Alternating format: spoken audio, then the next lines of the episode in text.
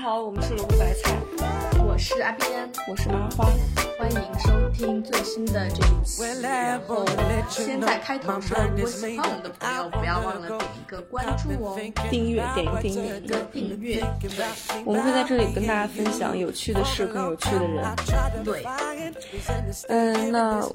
我们今天要聊的是阿边的一个经历。对，然后他跟我讲这个经历的时候，我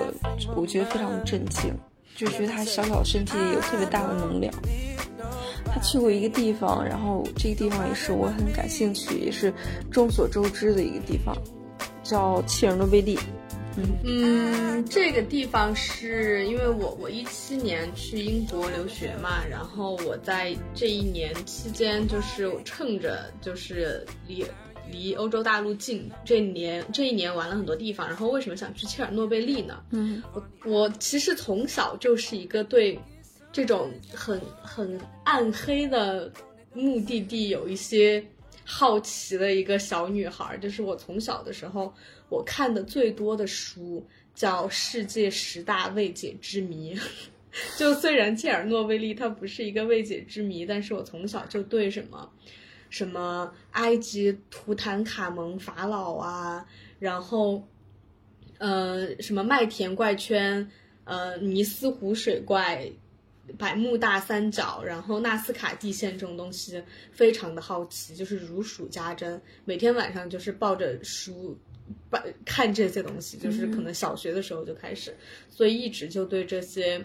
呃，比较黑暗的一些地方比较好奇，然后。呃，之前是我我去英国之前，我就一直都特别想去这个地方，一个是切尔诺贝利，还有一个是嗯奥斯维辛，对，然后我就那一次旅行，我就这两个地方都去了，嗯，哇塞，那咱们下次可以聊奥斯维辛。可以，我忘了，我们首先得简介一下这切尔诺贝利，并不是说所有人都那么了解这地方。对，切尔诺贝利呢，嗯，大家熟知它是那个切尔诺贝利核电站事故，它在乌克兰。嗯，对。嗯，它当时就是他当时还是乌克兰，不知道现在属地是不是已经被俄罗斯拿走了。嗯不知道，它当时是就是在苏联统治下。对对，嗯嗯，然后它是什么事儿呢？就是一个切尔诺贝利核电站的核反核子反应堆事故，就是八六年的时候，这个乌克兰这个城市叫普里皮亚季附近的切尔诺贝利核电站厂的第四号反应堆发生了爆炸。然后这个连续的爆炸呢，引发了大火，并散发出了大量的高能的辐射物。嗯，然后这次爆炸呢，从钱上来说，损失达两千亿美元，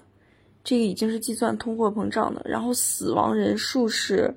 呃，当即就死亡的是三十一个人，就是爆炸当时死亡的。然后有那个十七万人在事故发生的十年内陆续死亡。嗯，就受这个核辐射影响，对所以是一个非常非常严重的事儿。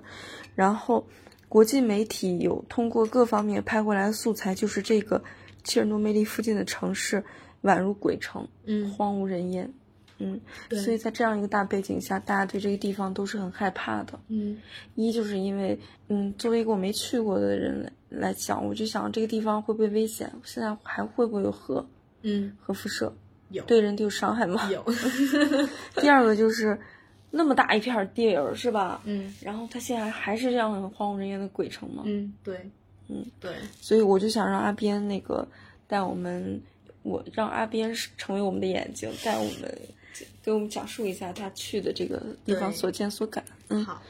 刚阿边那个讲完了他的要去的背景，那我就来提问，阿边来回答。嗯，你为什么要去？然后为什么想去？嗯嗯对，然后去这个地方的话，就是因为呃，因为切尔诺贝利核电站旁边的那个城市普里皮亚季嘛，就是嗯我们所说的那个鬼城，其实是指的这个城市普里皮亚季。嗯然后它在八六年核辐射核爆炸以后，就是整个城市就被呃呃居民全部就被迁走了，所以从八六年开始，这个城市就没有人住，所以就导致了我们现在看到的所谓鬼城的一个样子，就是没有人。然后这就要说回到我在英国这一年，因为我学的是电影和摄影嘛，然后我们毕业设计的时候，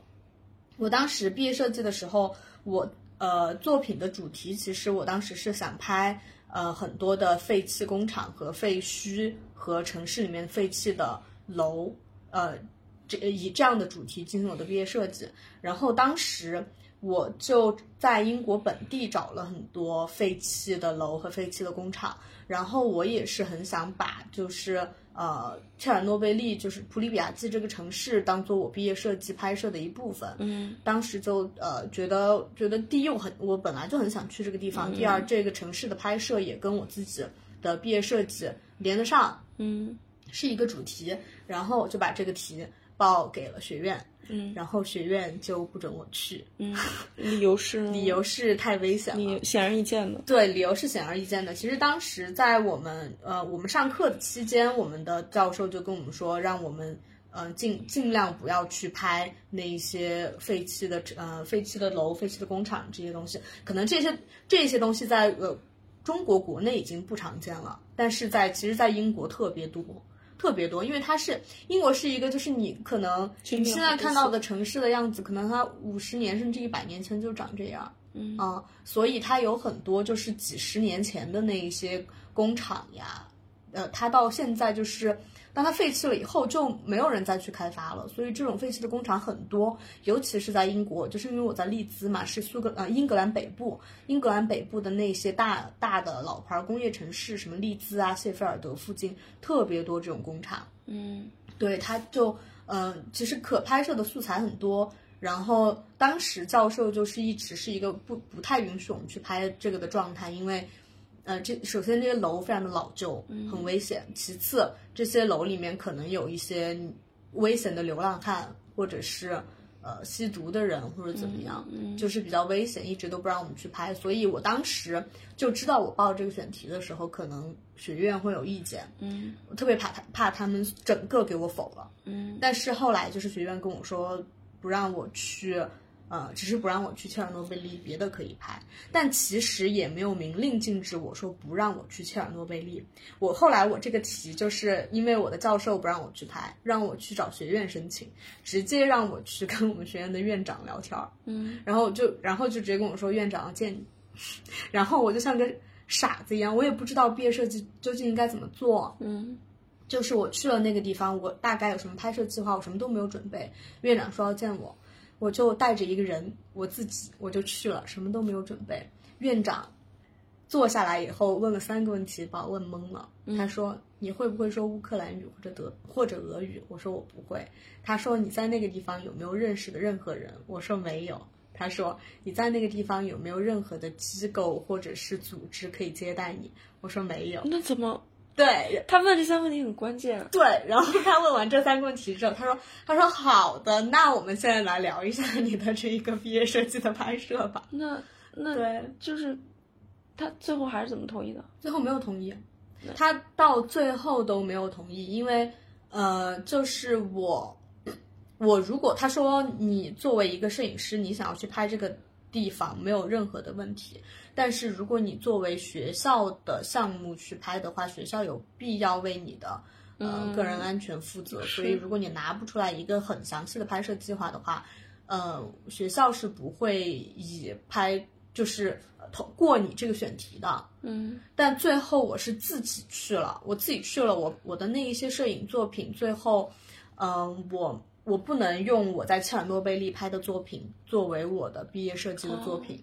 但是，因为我们是作为摄影专业，我们毕业设计完了以后，我们可以做一本自己小小的摄影书，就是你的嗯毕业作品做一本摄影书。我把我的在切尔诺贝利拍的照也放进了我的书里面，但是它只是仅仅作为那本书里面的一些照片，但是不是毕业设计，不作为不作嗯不作为我毕业设计里面的作品。学校也是怕承担责任。对，对是对的，嗯是的，那你自己就没有害怕吗？去之前，我完全没有哎，就是害怕，你是指的是就是怕核辐射方面的怕吗？就显而易见的一些问题，怕核核辐射又进入体内了，嗯然后对身体不好，这种核辐射我完全不怕，因为它其实这这个地方你做了调研，在很多年以前就开放单日旅游了，然后它嗯，一般去切尔诺贝利呃整个禁区里面的现在的单日旅游，你可以，那首先你必须跟团。然后，呃，这些团都是一日或者两日的，最多让你在里面停留两天。嗯，第三，不能自己去吗？不能不能，当时一直到呃，就是乌俄战争之前，这这个地方还能旅游的时候，都不能不开放自由行，绝对不行。嗯必须跟团。然后辐射这个东西，因为你只去一到两天，所以其实这个辐射量是还好的。为什么还好？因为你想，这个地方有成熟的旅游团，那一些带团的导游是需要每天都去的，嗯所以就。我我当时就是这样的想法，我说导游既然他们每天都可以去，那我去一天也不会怎么样的。嗯嗯，这这完全就是因为你查了很多资料，看了很多东西，嗯做很多准备。嗯，然后，那你害不害怕你那边没有任何的认识的人？我不害怕，因为当时其实整个人是抱着旅游的心态去然的后。你也能查到当地附近有什么酒店这些东西。哦，因因为是这个样子的，普里皮亚季这个鬼城和切尔诺贝利，他们在乌克兰首都基辅往北大概走一百公里左右，嗯、然后还挺它近的对，那是那一整个禁区大概就是在乌克兰首都往北的一百公里左右，所以我们去住都是住在那个。呃，我们报一天团的人，我们都是当天往返，当天从乌克兰首都基辅往返。嗯，所以我们都是住在基辅，我们在基辅自己找的酒店，所以哇塞住就是那样住。除非如果你是报的两天团，那么你中你中间那一天晚上，你就会睡在呃住在禁区里面的一家酒嗯店里的。所以你报是一天团，对，我报了一天嗯团，所以我们是住在基辅的。那你有同行的小伙伴吗？有，我有一个嗯、呃在英国的一个同学和我一块儿去的。他你你们俩怎么认 识的，或者说怎么决定一起去的？对，其实就是呃，都是中国人，然后就一块儿玩的时候认识了，然后是个男生，嗯，然后我当时因为这件事情，就是在我去英国的时候，就是在在我的一个 list 上嗯面，就是我一定要做这件事情，我就经常在我们一块儿吃饭和聚餐的讲时这件候事儿，我就讲这件事儿，我就不停的问，我说有没有人要和我去切尔诺贝利？有没有人要和我去切尔诺贝利？没人和我去，我自己去了啊。嗯， 然后那个男生他也是比较爱玩的，就是没有任何人回应我，就是我问了 一，没有人理我安静。那个男生就他他可以一边，我和你一起去，然后没想到最后就真的去了啊，他也完全没有犹豫什么的，就哇他也塞爱玩。嗯，那你们去之前有做什么准备吗？我做了很多详细的准备，首先就是，嗯、我我先说我为了去拍好这个地方，我看的一些作品嘛，我基本上当时因为我是一八年去的，一八年的时候还没有后来 HBO 拍的那个名声大噪的《切尔诺贝利》这部短剧，嗯，那那部剧应该是一九年出，当时还没有这个剧。当时有的是什么呢？当时有一一部嗯，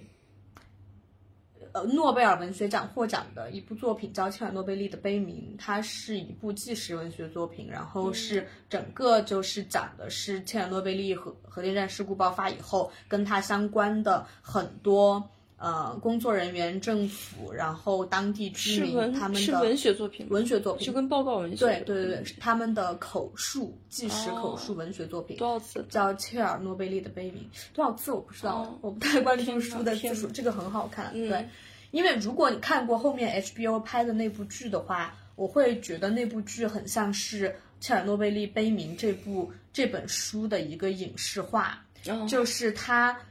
很好的展现了这个灾难爆发以后关于这个灾难的一个群像，那呃你看那个书之后震撼吗？非常震撼有。什么感受？我的感受就是，嗯，我会不仅仅的，因为我知道它是一个影响了几十万甚至上百人、上上百万人的一个灾难，所以我去的时候，就是我我的旅游的那种感觉被削弱了，削弱了很多。就是我不是带着我是去旅游的这么一个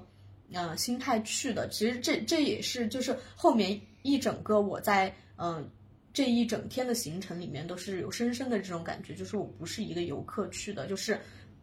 有了一种非常强烈的敬畏心，带着一个敬畏心。让我去到了这个地方，就是因为我前期做了很多大量的攻略，了解了这件事情从头到尾的、从头到尾的始末。对，一个是看了这本书，然后还有很多网上有各个国内外电视台拍的关于切尔诺贝利的纪录片，嗯，然后还有呃，因为我们是摄影摄影专业嘛，然后嗯、马格兰马格南有一个摄影师叫 Paul Fosco，他当时是在切尔诺贝利事件以后，他跟拍了切尔诺贝利，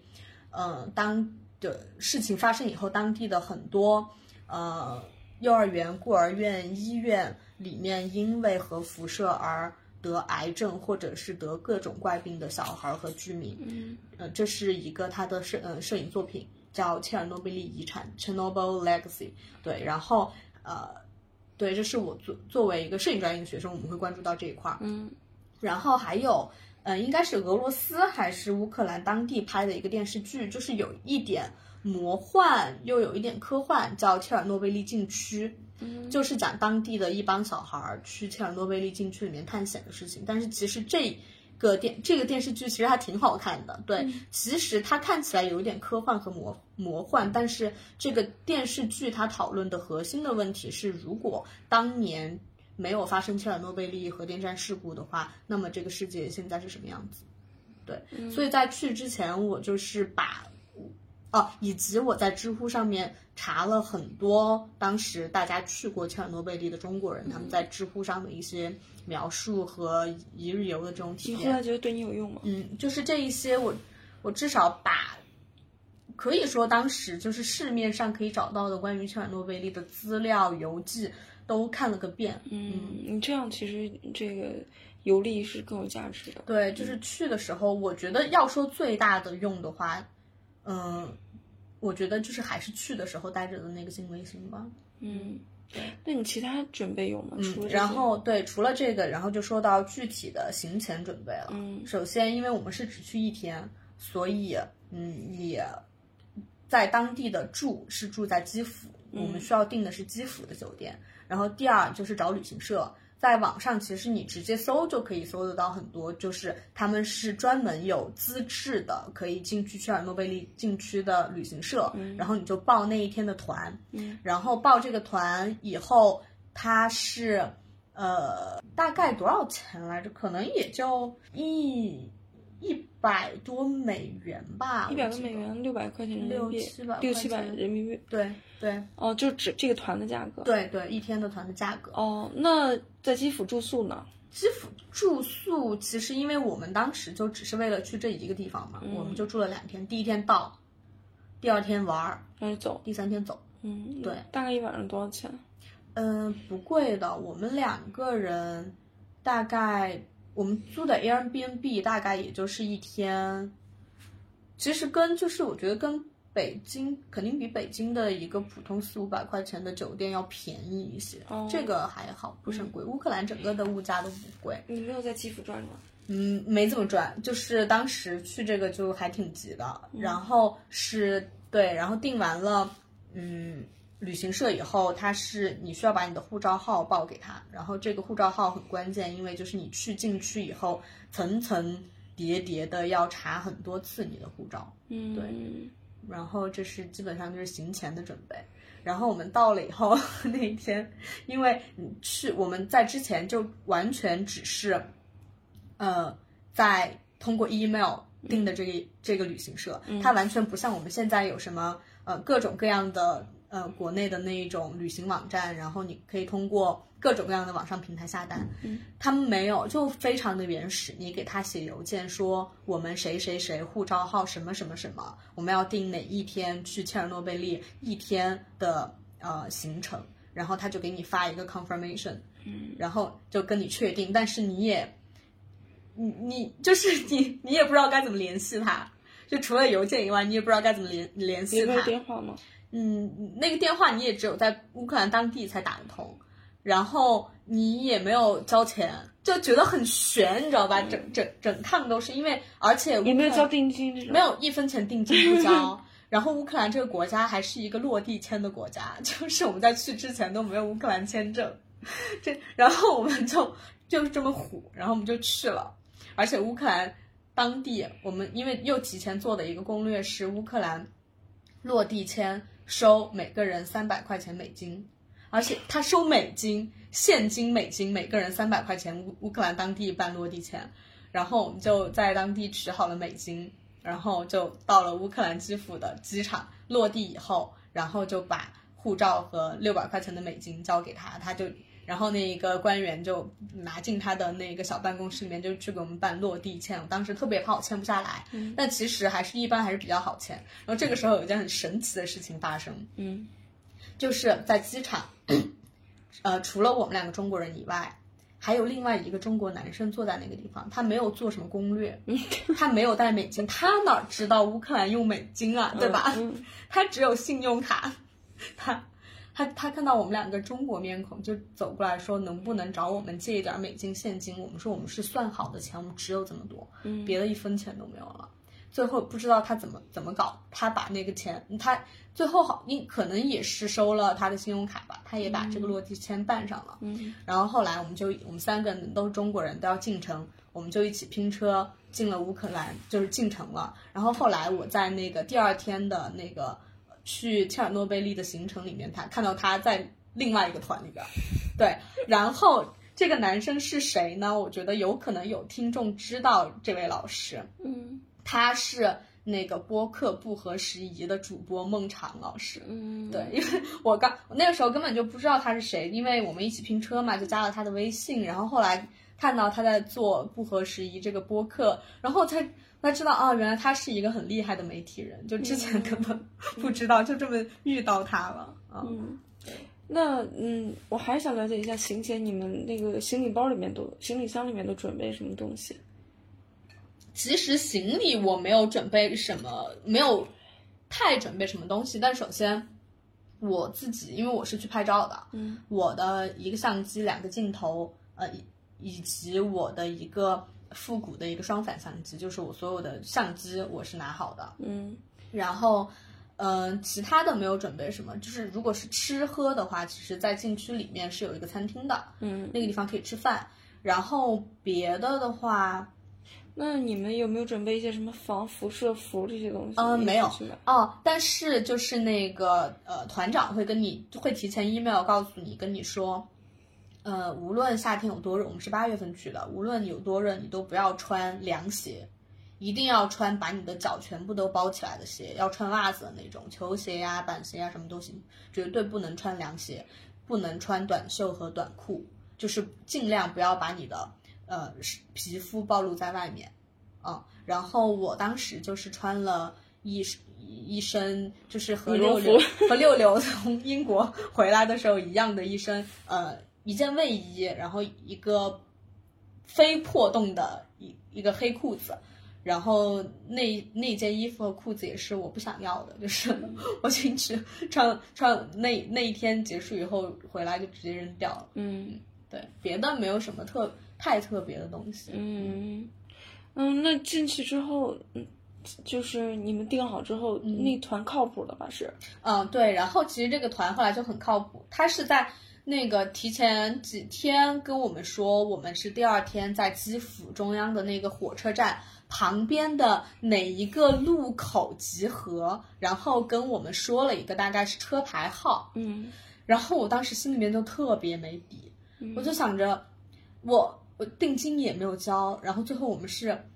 呃，拿着那个美金去现场交的现金，嗯就是你现场的时候，我们终于就是早上又特别怕迟到，因为又就算你有人家电话，你你也很难跟他沟通。嗯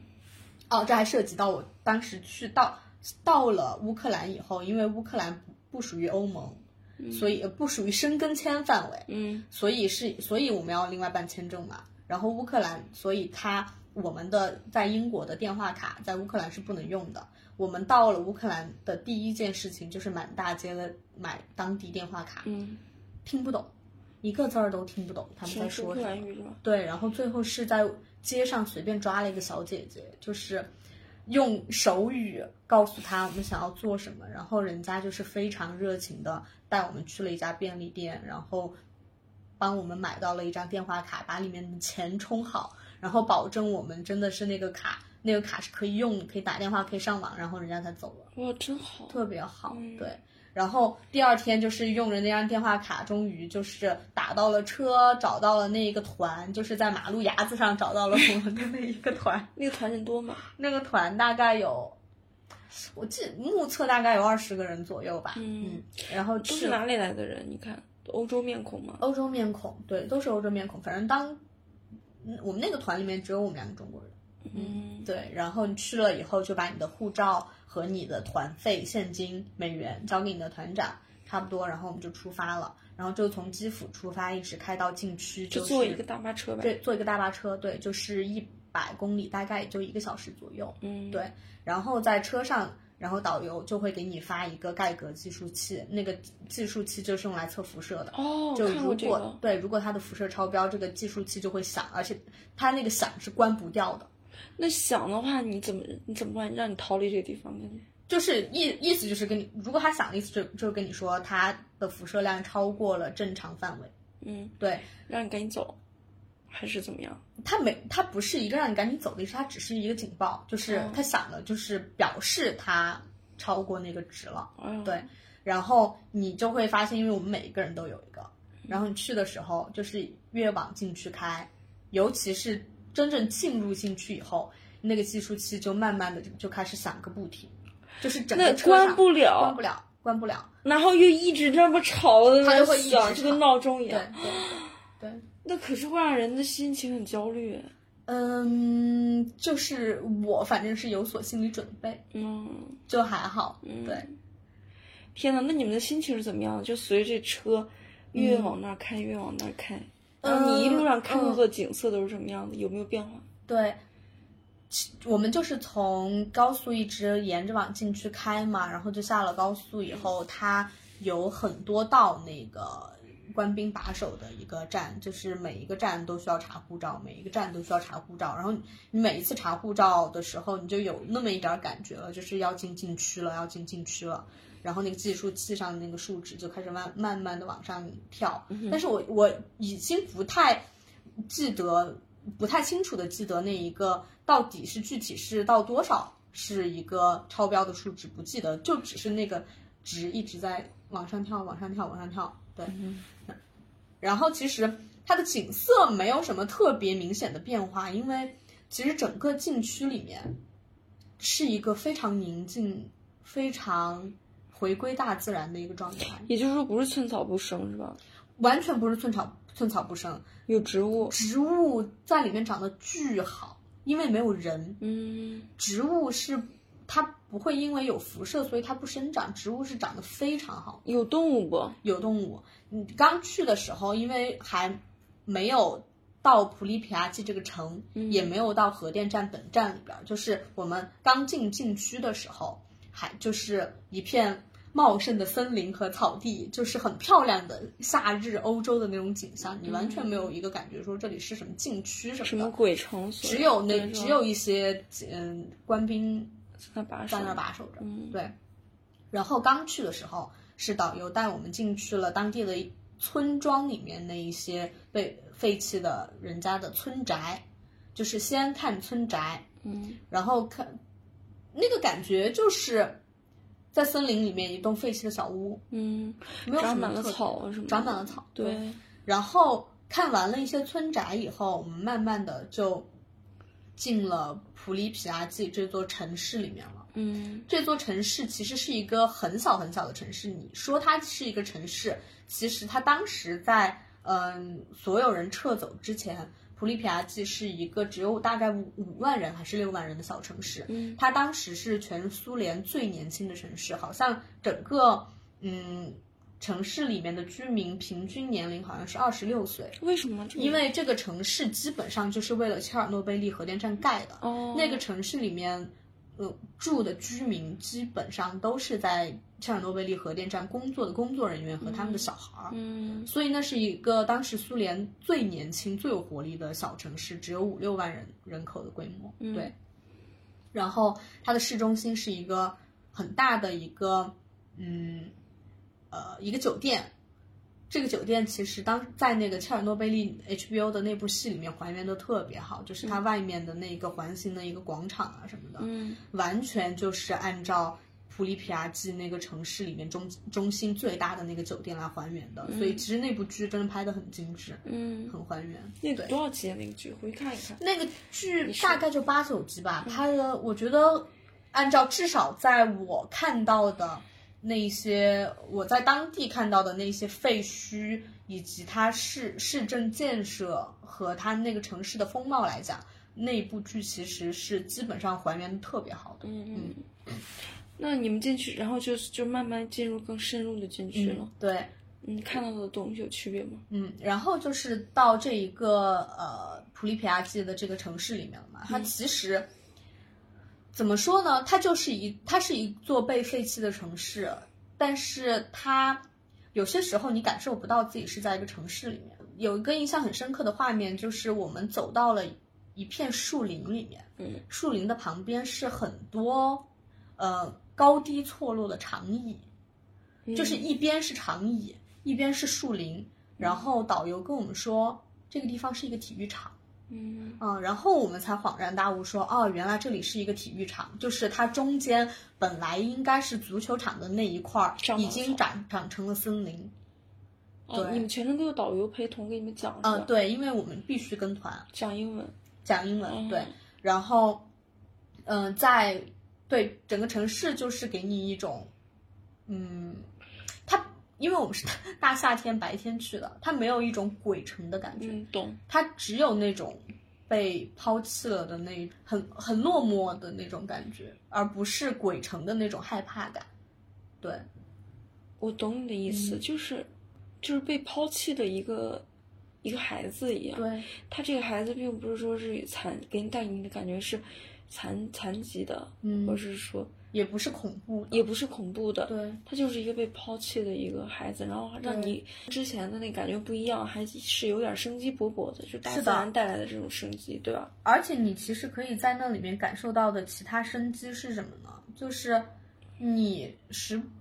他呃导游会带你，他有一些特定的路线，就是你可以在网上找到很多的照片，他会带你去一个当地被废弃的幼儿园，那个幼儿园里面就有很多呃躺在床上的洋娃娃，嗯很那那还挺恐怖的。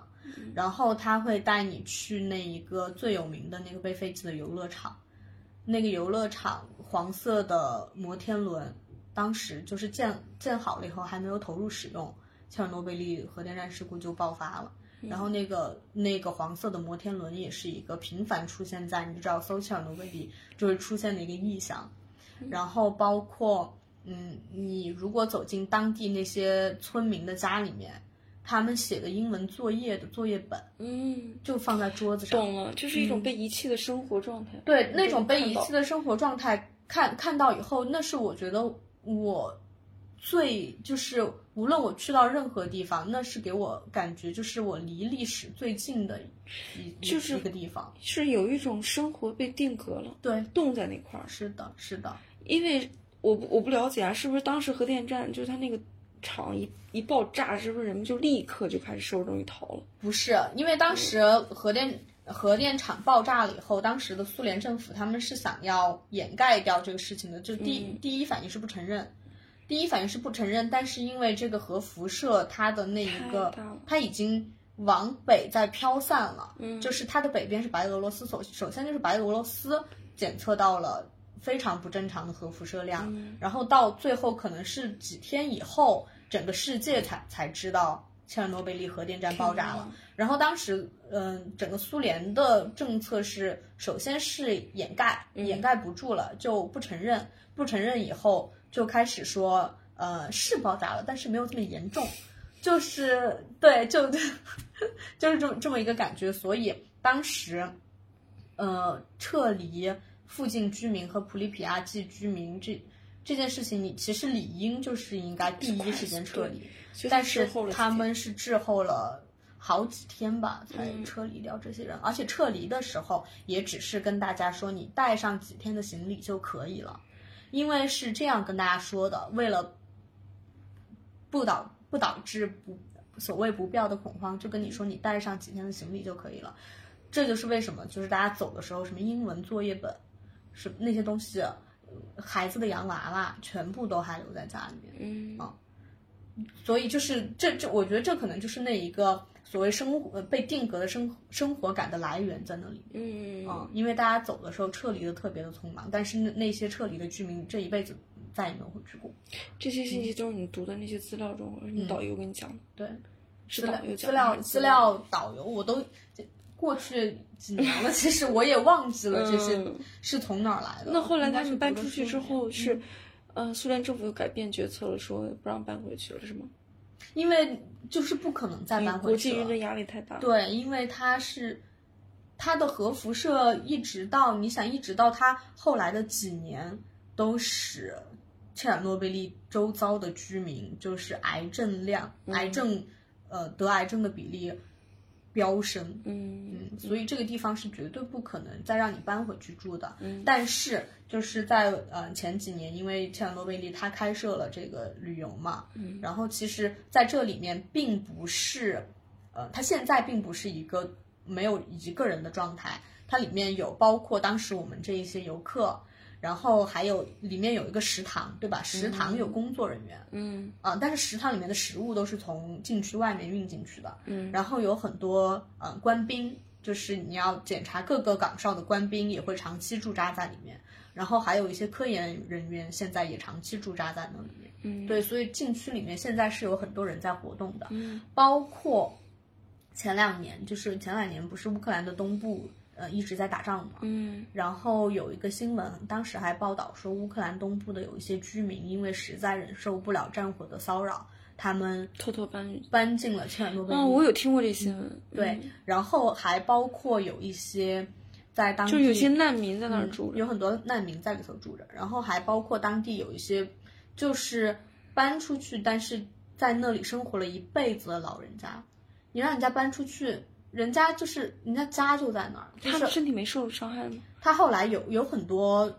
有一些吧，不是说很多，就是当地的老人家，人家搬回去了，嗯，因为辐射这个东西就是。短时间看不出来。短时间看不出来，嗯然后可能人家就是也不在乎。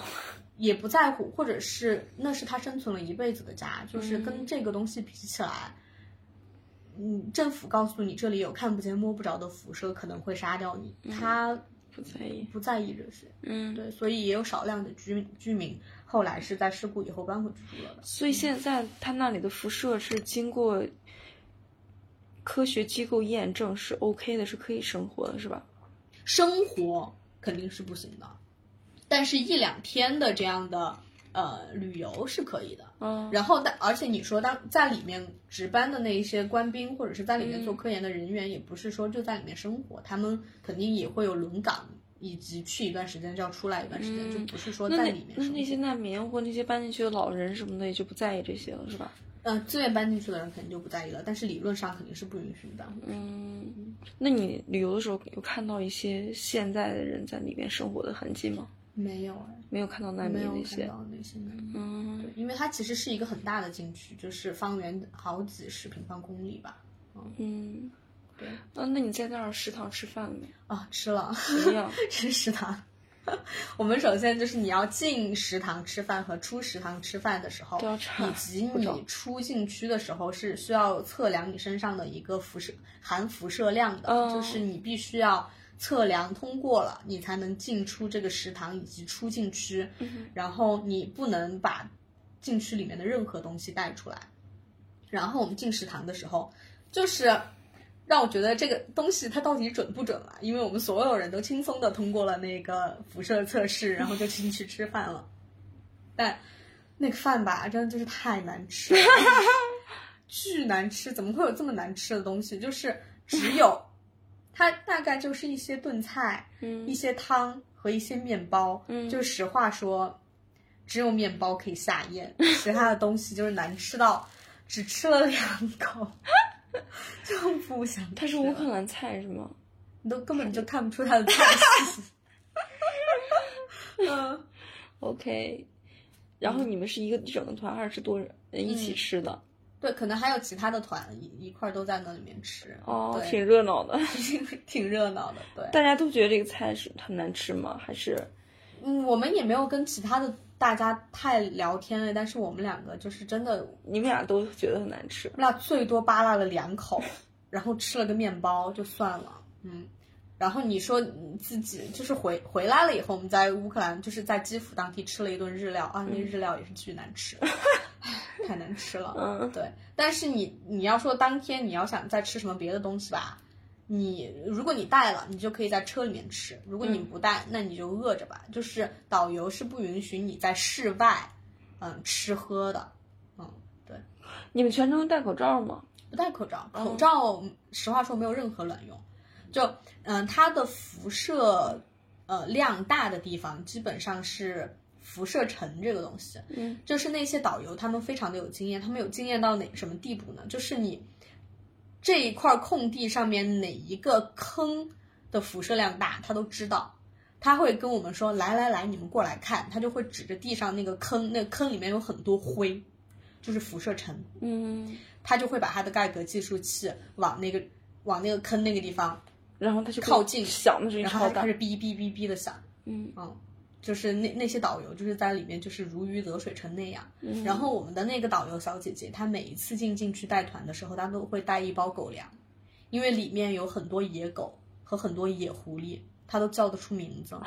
嗯，哇塞，，对，蛮有爱心的，是的，它而且里面特别多野狐狸，你我们基本上就是走着走着就会出现一只野狐狸，然后我们导游就是说快看，That's Simon，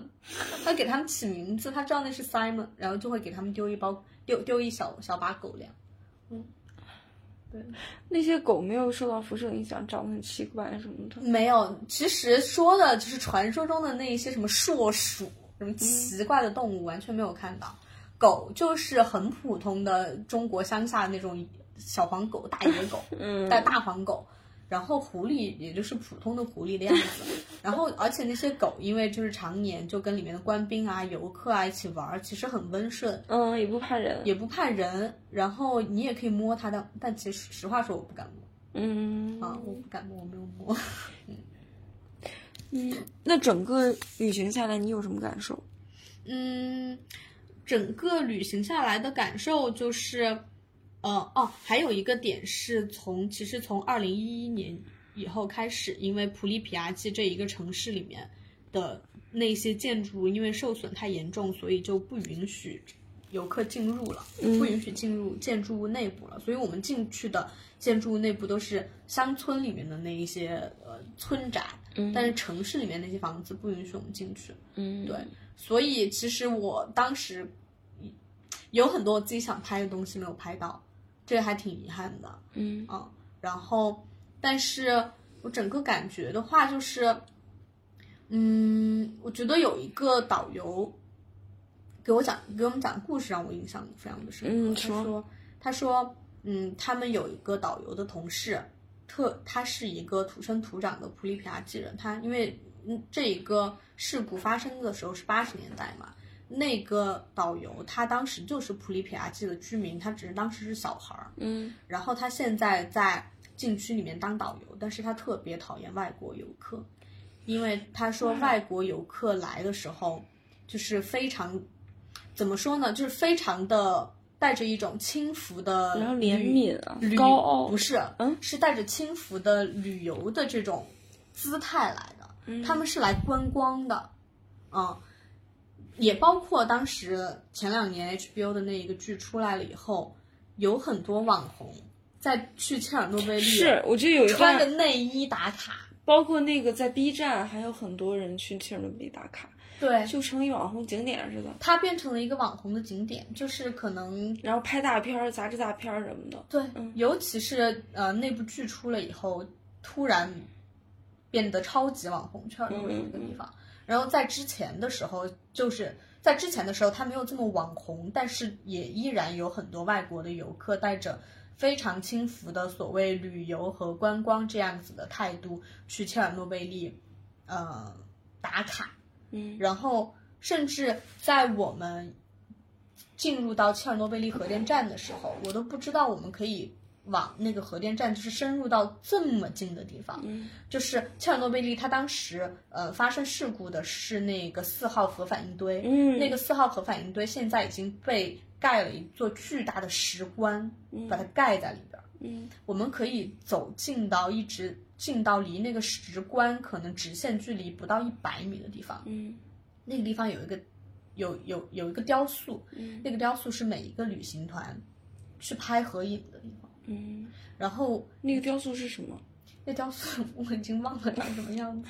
对， ？OK，那个雕塑是就是因为那个地方是我们游客可以走近的距离核反应堆最近最近你的一去个了嗯地吗嗯方。去了呀，所有人都去了。嗯然后那是一个每一个团都要在那个地方打卡拍照，就是那是一个那是一个导游会让你来说来来来，我们一起到这个地方来拍个照那。地方会写着切尔诺贝利什么四号核反应堆吗？不会，不会写，嗯，啊，它只是那个核反应堆的那一个白花花的石棺就在你背后，然后前面有个雕塑，然后你所有人所有的游客就在那里拍照，然后那个导游跟我们说。说，因为其实我们那个团的氛围还可以，就是没有那种太，嗯，没有那种太轻浮的人，嗯，但是我们去拍照的时候，可能就是因为我们那个团的氛围是那个样子，所以我们大家都不是很开心，也不不太愿意就是，呃，做出太开心的样子。然后我们导游姐姐说，说我们，我说我们开心一点，我们来 let's say something cheerful like radiation。然后我们所有人就 radiation，然后就拍了一张照，对。然后啊，所以说到那一个当地的那个导游，他为什么特别讨厌外国游客呢？因为就总是有很多很多的外国游客以嗯观光和旅游的这种心态来切尔诺贝利这个地方参观，但是其实这个事件对于他们本地人来说是那肯定的，是他们一生的伤痛，对它对是对一个波及全球的一个核灾难，嗯，所以他特别讨厌外国的游客。对，这是一个巨大的创伤，对这是一真的个巨大他的的创家伤园被毁了，是的，然后那么多人就因为这件事儿受到了身体上的伤害，对，而且影响好几代人，嗯。嗯然后对，这这这也是我就是去了以后，我觉得给我一个特别大的一个震撼吧。嗯，就是可能我去之前，我不不得不承认，我还是带着一些猎奇的心态去的。嗯但是我听到了那个导游的心态了以后，我会马上再去调整自己的一个态度。嗯，就产生了一些共性。对，你觉得这趟值吗？嗯，我觉这得趟去嗯切尔诺贝利一共花费了大概人民币多少钱？花费的话，你是包括机票那些？，对对对，可以给大家一个参考。因为我们当时是从呃，英国出发，那是一趟整个我们当时飞乌克兰的时候是从波兰飞过去的，所以机票肯定是很便宜，所以我觉得机票可能不太有参考价值参考的价值。嗯那就只说你在那个乌克兰境内你花的这些钱。乌克兰境内的话，一个就是当地的那一个呃团费，大概就是一百美金左右，嗯，六七百块钱，六七百块钱。然后你那个落地签三百落美地金，签三百美金，嗯，然一千后一千八，对两两千块钱对吧，吃喝呃吃和住，我们大概就算五百块钱一天吧。也就三千块钱左右。差不多这一趟旅行嗯不就算在当机地票，嗯嗯，不算机票，三千人民币左右。嗯，因为其实乌克兰的消费水平其实还是低的，但是现在的话，因为有战争，嗯，我现在就有一个很很奇怪和很唏嘘的感觉，就是当前两个月俄罗斯打到乌克兰的时候，有一天晚上的刷屏的新闻是俄罗斯和乌克兰在切尔诺贝利附近激战，嗯然后后来宣布说俄罗斯已经彻底占领了切尔诺贝利的管辖权。嗯，当时的感觉就是，我觉得我好像又见证历史了。就是我当时去的时候，这个地方是乌克兰，它现在好像已经不是乌克兰了。嗯它现在首先不说，嗯，它现在的属地是哪里，但是至少在它的管辖权已经被俄罗斯占领了以后，你几年之内，我觉得可以预见是你不可能再有像我们那样旅游的，那样子的所谓轻松的旅旅游的嗯轻松的旅游团再去到这个地方了。有些东西好像就是你你去了一次以后，它又突然之间又斗转星移了。嗯。嗯，我当时是这个样子的感觉。对对对，就是你很多时候你可能以为这就是你普通的一次旅行，但是这可是你这辈子跟他见的最后一面。，对，而且还有一个感觉是我当时去的时候，那个时候的切尔诺贝利已经荒凉成那个样子了，嗯，就好像属于它的历史已经尘埃落定了，就是好像它之后的几十年、几百年，它都是这个样子了，因为就是呃所，因为当时说的是几百年之内，切尔诺贝利当地都不能再重新开发。重新开发和住人，所以会当时的感觉是我以为切尔诺贝利的历史已经尘埃落定了，但是前两个月战争一爆发，它的历史还一还一直在往前走。嗯嗯，就是说他他像一个被遗弃受了伤又被遗弃的小孩儿，然后又发生了一个，就是因为战争又发生了一是的个这么是的不好的事情，的然后这个小地方一直在颠沛流离，对包括这个小地方的人，对，是的，嗯，还有很多时候就是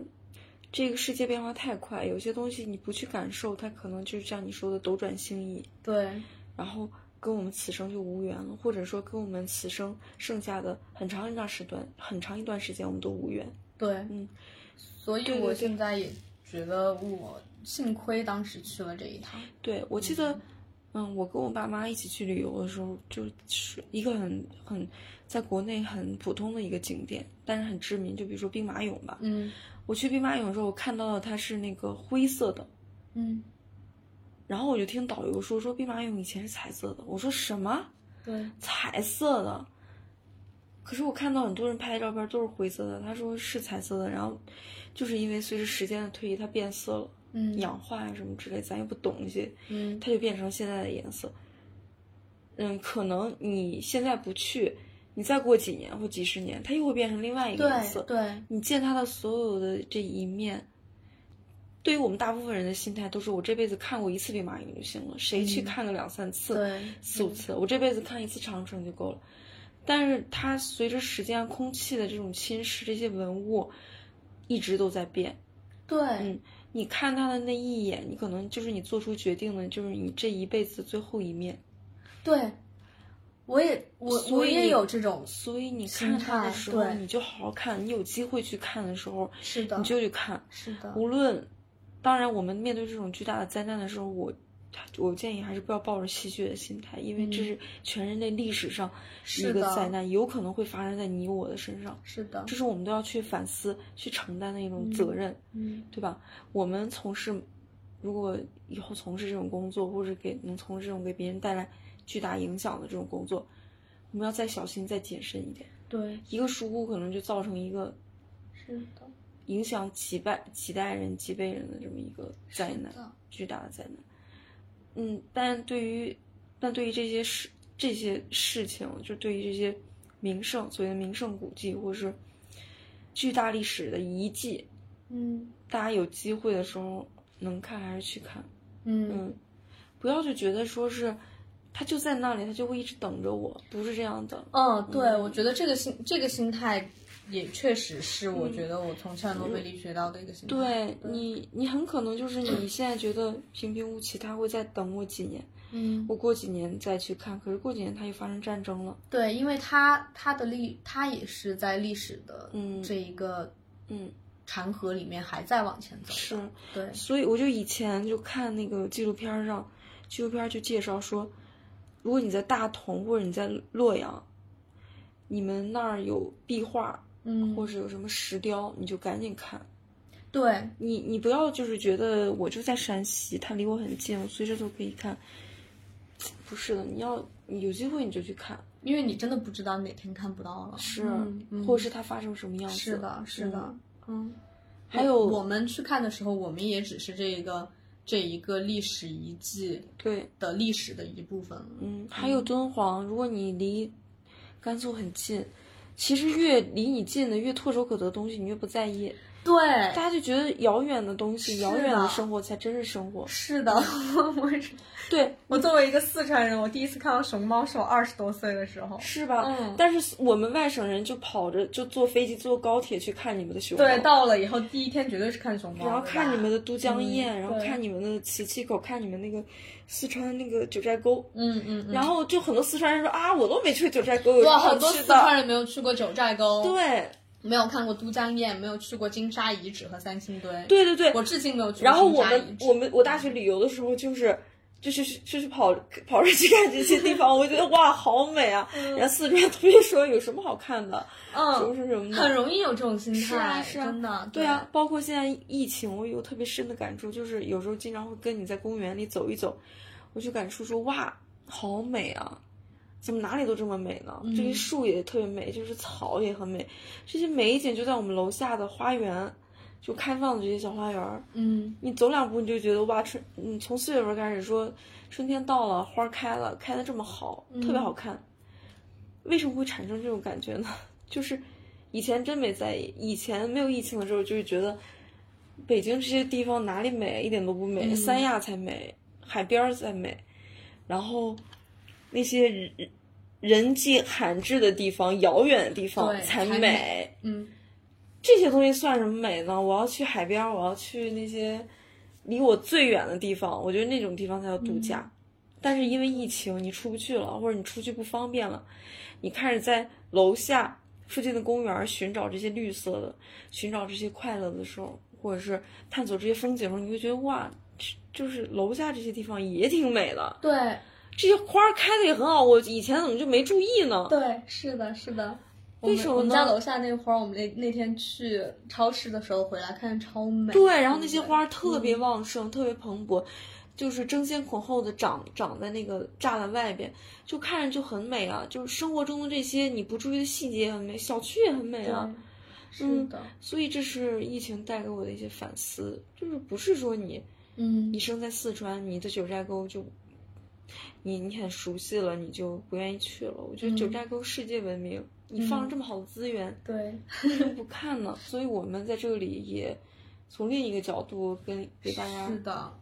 提供一种就是思路。对，有些时候我觉得你人的在场，它本来就是一种意义。就像我当时不是做这个项目嘛，嗯哎，就连起来了。我做这个项目的时候，我们还要写一篇论文。我记得我当时写着写着，我有一个感受和一个观点，就是，嗯，作为摄影师，你去拍这些废墟，嗯，你去拍这些五十年前被废弃了的一个工厂，它有什么意义？但是。有些时候，你人还愿意去实地探寻。我作为一个摄影师和作为一个人，我还愿意去看，我还愿意去在场去关注这些东西。呃，脱离了电脑屏幕和手机屏幕，还愿意在场，我觉得这个就是最重要的意义之嗯一。嗯嗯。所以，我们今天通过阿边了解了一些我们不了解的，就是切尔诺贝利的事情嗯，之外，我们也上升另一个高度， 一不小心嗯上升。就是如果你住在山西，你住在陕西，你住在四川，或者是你住在长沙，嗯，或者云南这些地方，或者是全国各种地方这么大的地方，漠河、东北哪里的尤其满洲里、对，呼伦贝尔尤其我们现在也不太能就是说什么跨省啊，其实对你的跨省呼伦贝跨尔、省什么阿拉嗯善这些地方，中国这么辽阔，然后有这么多美丽的景色，你住在哪里你都是很幸运的。对，大家多出去感受一下身边的美好。嗯，